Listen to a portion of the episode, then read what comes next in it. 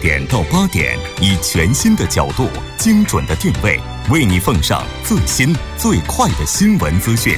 锁定《新闻在路上》。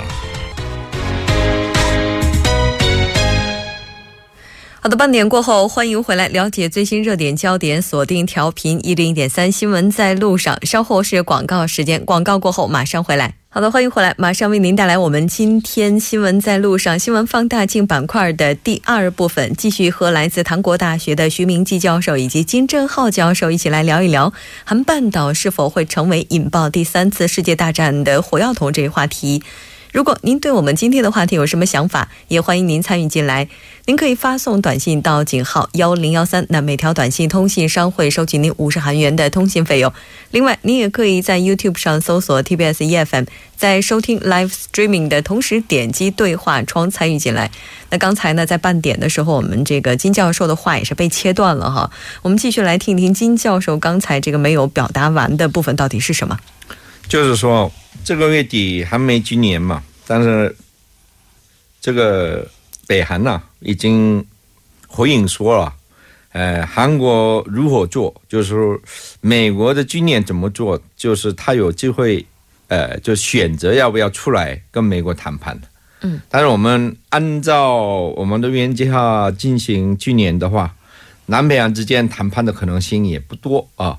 但是早上啊，我们的总统啊。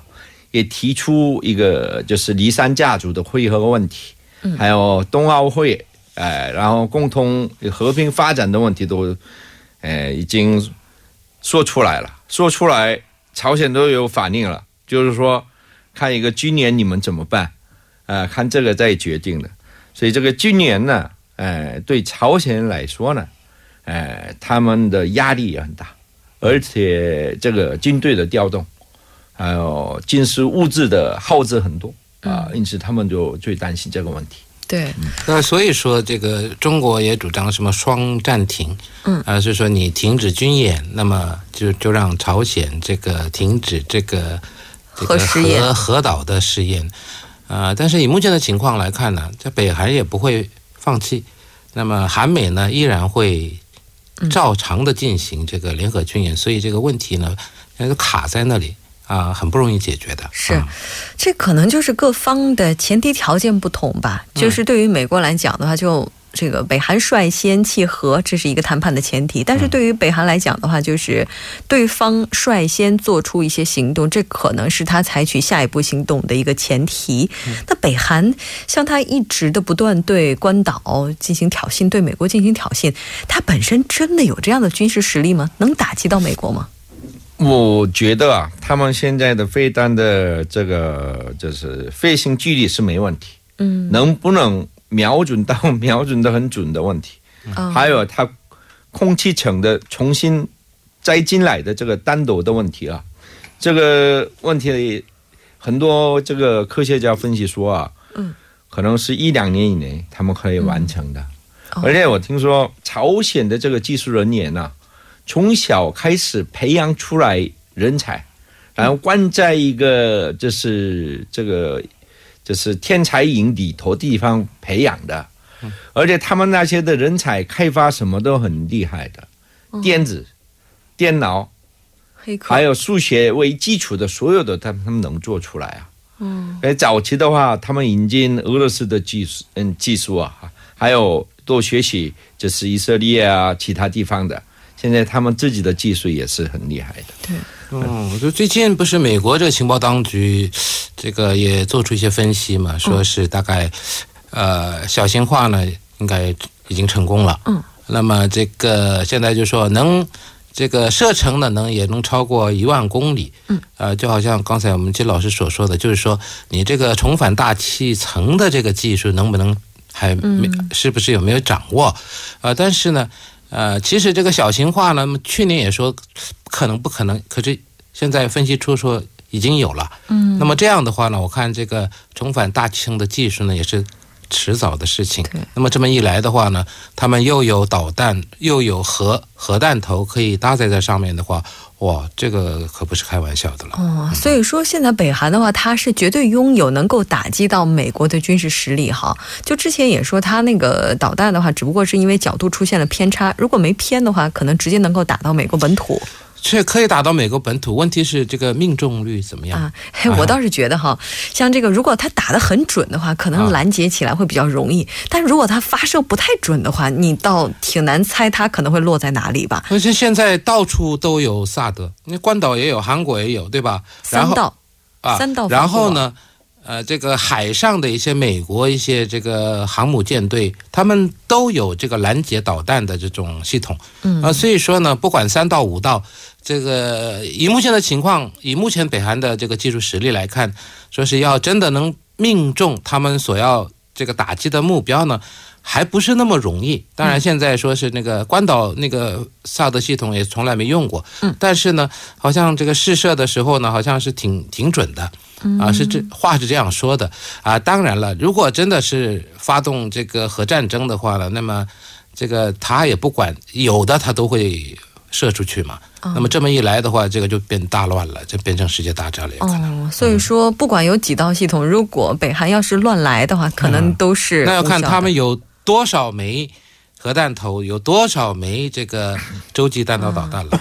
那要是按照这个理论推下去的话，那韩国现在这个萨德部署是不是板上钉钉了？就肯定会入侵个萨德问题啊，嗯，哎，我们每次见到中国朋友，这个这不好解释这个有关沙的问题啊。主要原因是这样，这个沙的问题也不是当年韩国政府的问题，韩美同盟框架之下的问题。嗯，有的时候被他们逼的，有的时候我们的舆论也支持要部署萨德的，所以萨德能不能拦截朝鲜的洲际导弹是另外一回事。啊，朝鲜除了这个以外，有很多攻击的武器，嗯中程导弹，啊，还有大炮洞等等的这武器都存在。但是同盟框架你要保持，你要一个违约他们的例行的话，可能其他的保不了了。嗯，保没办法保得住啊。因此，这个沙东问题啊，虽然为什么他这个放在韩国，这个他也考虑很多因素，美国的因素，也是同盟的因素。呃，你看为什么朝鲜想攻击关岛？关岛是核心点，他攻攻击到那边有效了，有成功了，就是说美国、俄罗斯都都会高兴。嗯，所以它有很多战略意图的。美国人分析家说了，以后世界第三次大战可能发生的几个地方，哎，这个发生可能性比较大的是台海、南海、日本海，还有一个朝鲜半岛的。所以很多以后就发生世界第三次战争的可能性的地方啊，挨着中国的海上的。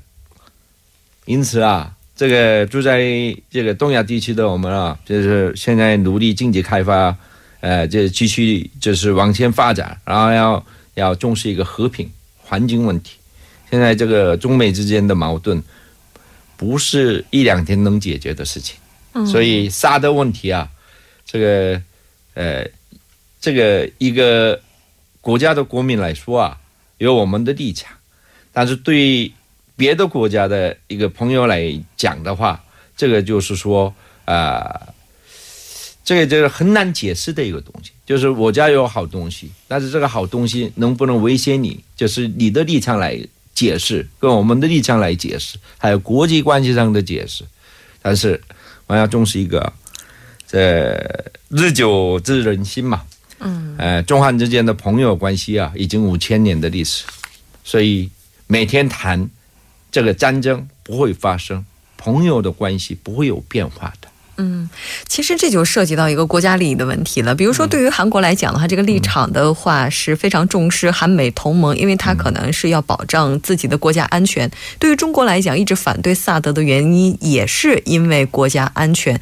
所以在这个问题上的话，其实呢，不仅一位嘉宾提到过说这个问题的关键点是在北韩身上，但似乎北韩的话，如果让他就这么和平的去契合，这可能性是非常低的。而且呢，北韩现在的话跟这个美国之间的这种言语之间的口水战，哈，也是不断的在升级的感觉。虽然说两位提到了，现在这个语言稍微的有一些缓和了。那像美国跟北韩之间的这个口水战，在韩国人的立场上来看，是不是也会非常紧张啊？现在最近呢，这个很多外国朋友就在国外的朋友啊，打电话来说：“哎呦，你赶快出来吧！说那个韩国马上就要发生战争了。”那我倒没是没那么觉得，我说不会。他们说你当局者迷，你在那里你都感觉不到。其实我们也多少有一点变得迟钝了啊。所以说呢，呃，这个我说在现在就是在韩国在半岛这个发生战争的可能性，我看的是很低。嗯。可是刚才这个这金老师说，这个以后如果发生三战的话呢，都在东亚地区。那么东亚也是我们生活的地方嘛，啊，所以说，这最好是大家都能冷静，都能克制，呃，不要这个因为这个一时的判断错误，可能引爆这个三战。这样的话呢，呃，很多人说，如果核战、生物战这个一爆发了的话呢，大概全球人口的三分之一都会呃会死掉的，呃，所以说呢，这个当然。每件事情都有一都会有一点点的可能性，不可以说百分之百，呃，这所以呢，啊，我本人的意思呢，就就是希望那一点点的也不要发生。嗯，当然这是最理想的一个状态，但是这个情况到底会怎么去发展，也是所有人都非常关心的。在八月初的话，安理会也是提出了对北的一个制裁方案。那像中国的话，现在也已经开始加入制裁的行列，比如说这个已经开始限制这个进口，今天开始对进口北韩的煤炭啊、铁矿啊等等这些，这个真的会对北韩起到震震慑的作用吗？是啊，就是丹东到。土门，然后再过去是放船嘛。我走了很多次了，所以中朝边境啊，实际上过去呢，他们就是有一段时间九十年代中期啊，他们真的很辛苦，很多人跑到中国来了。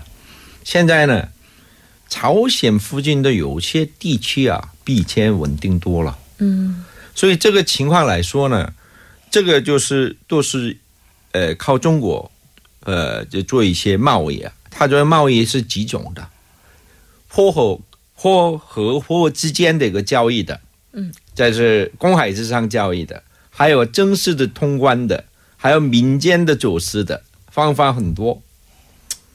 现在这个制裁啊，对朝鲜来说损失很大，但是呢，这个长时间来看呢，过去九十年代到这个两千一零年，呃以后的这个时段里头。朝鲜稍微有一些韧性跟耐性，还有充足的力量，但是这个时间会久了，嗯，朝鲜真的受不了了。而且劳动者，呃，就是出口的这些问题啊，现在这也是禁止了嘛。现在既有的它不会动，新的就是，呃，这个劳动人口呢不能出口到俄罗斯、东南亚、中国来的，这也是。很大的问题，但是我有一个问题啊，我们这个亚洲人呢，多一个朋友，可以得多一个和平的，所以朝鲜应该要出来要谈一个六方会谈也好，还有互相交流的问题要解决，但是不谈判，你老喝水战，然后就是练这个发射飞弹。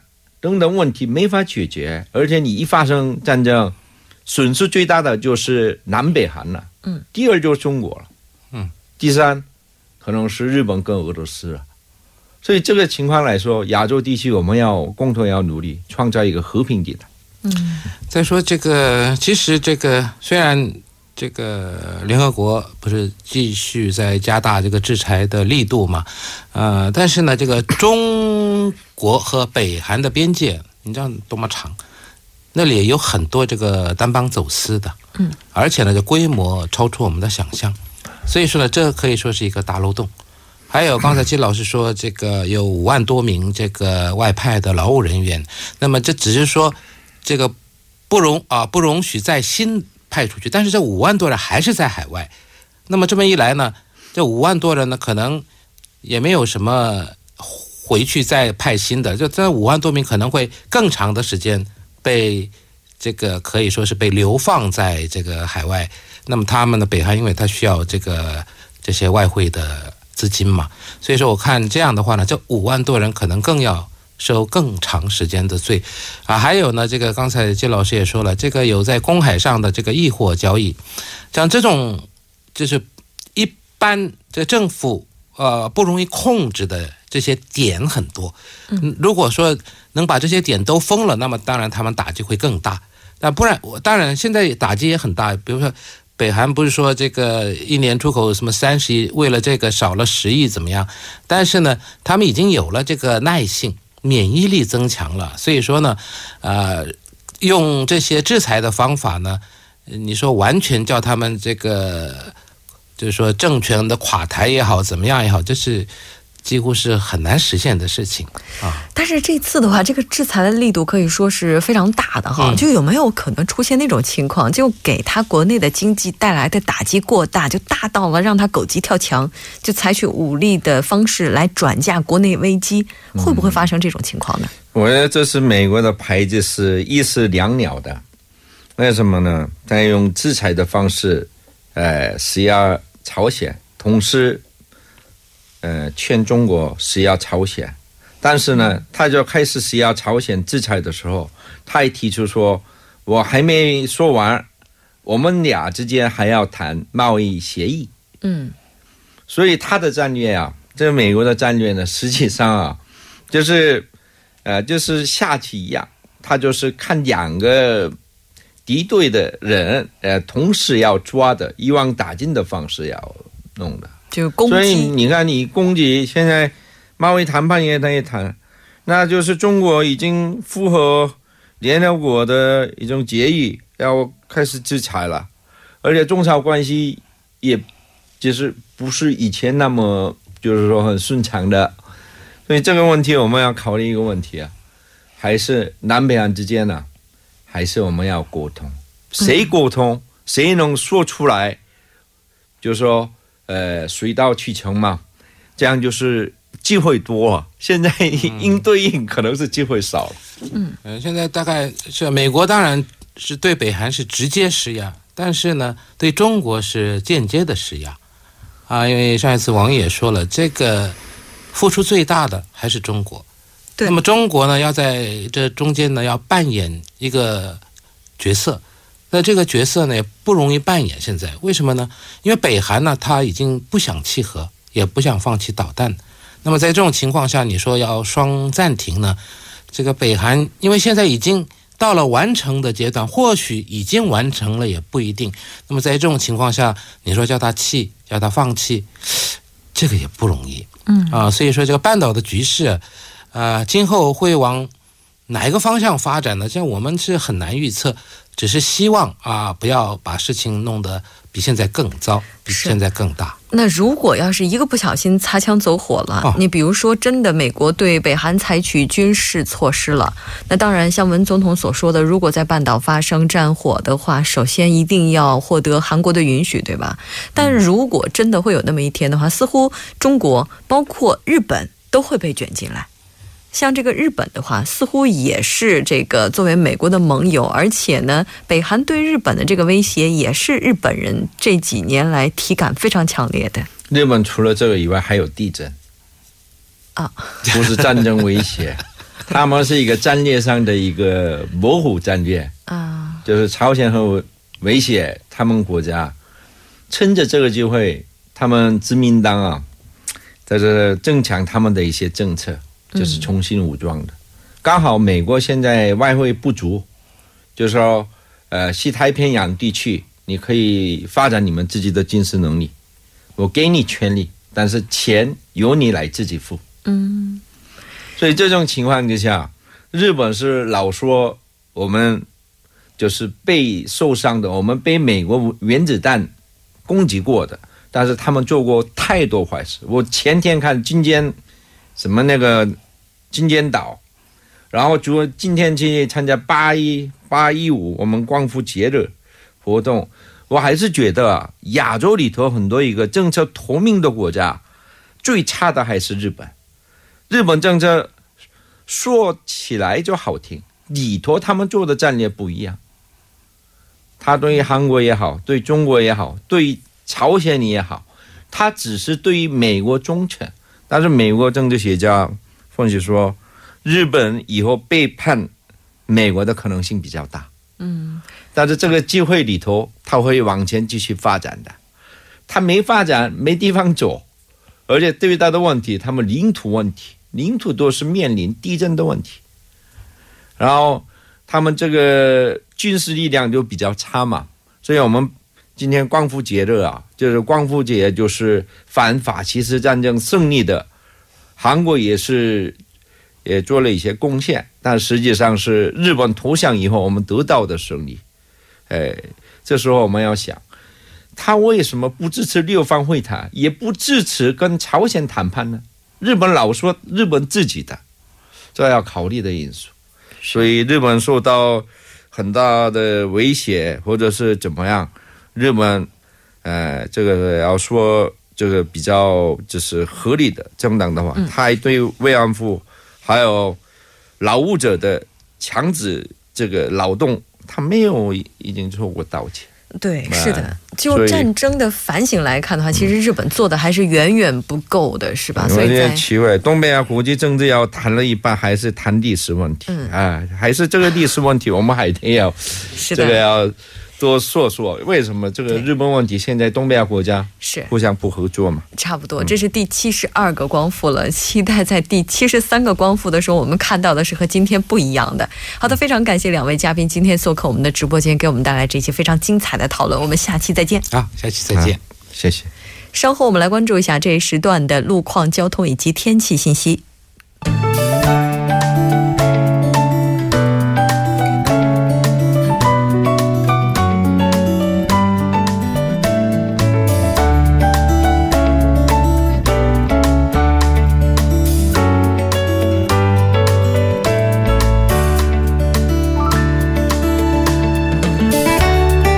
晚间七点五十三分，这里依然是由影月为大家带来今天节目最后一段的首尾市交通及天气情况。我们还是继续追踪报道下目前集会游行的通告。那在之前我们报道的，在大学路马罗尼亚公园出发的行进人员呢，目前已经移动到了大韩门前。那后续呢，将会往中路二街移动当中，还望有计划前往中路、南大门路、已知路等地区的车主们利用周边道路行驶。好的，接下来继续关注一则交通临时管制的通告。那在三城路大智站十字路口、开浦洞站十字路口方向的永东五桥是有装备的施工作业。那受其影响呢，三个车道中的一个车道将进行部分的交通管制。那该作业会一直持续到八月二十日，具体的时间段是从上午九点到第二天的凌晨六点。还望您参考时间段计划出行路线。好的，接下来我们继续关注一下目前路面发生的突发事故。那在京福高速公路首尔方向良才到瑞草的五车道，那早些时段发生的追尾事故呢，已经得到处理，您可以安全驾驶。好的，我们再度关注下今明两天的天气情况。今天晚间至明天凌晨阴有雨，最低气温零上二十三度；明天白天阴有雨，最高气温零上二十七度。以上就是今天全部的天气与交通信息。我们明天同一时间不见不散。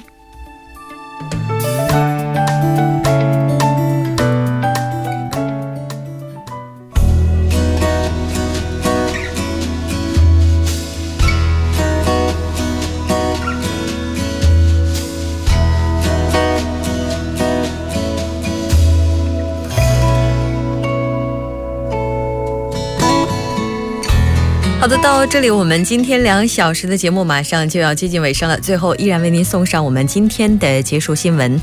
今天是韩国的光复节，同时呢，也是日本的无条件投降日。在日本侵华战争的八年期间，二十万中国妇女被迫沦为日军的性奴隶。如今，中国内地仅剩下十四位慰安妇幸存者。当光阴慢慢划过，时间抚平伤口，这些经历了常人无法想象磨难的老人们，又将会如何？他们又将过着怎样的生活？经历着怎样的喜怒哀乐？我们不知道该如何补偿这些历经常人无法想象磨难的慰安妇老人们，但是也许大家的一个关注、一声问候，以及对他们的最深的凝视，都会给予他们无穷的动力与安慰。好的，到这里呢，我们今天的节目就是这些了。节目制作人范秀敏，作家尹月、郭阳，感谢您的陪伴。明天晚上同一时间，我们依然陪您在路上。我是木真。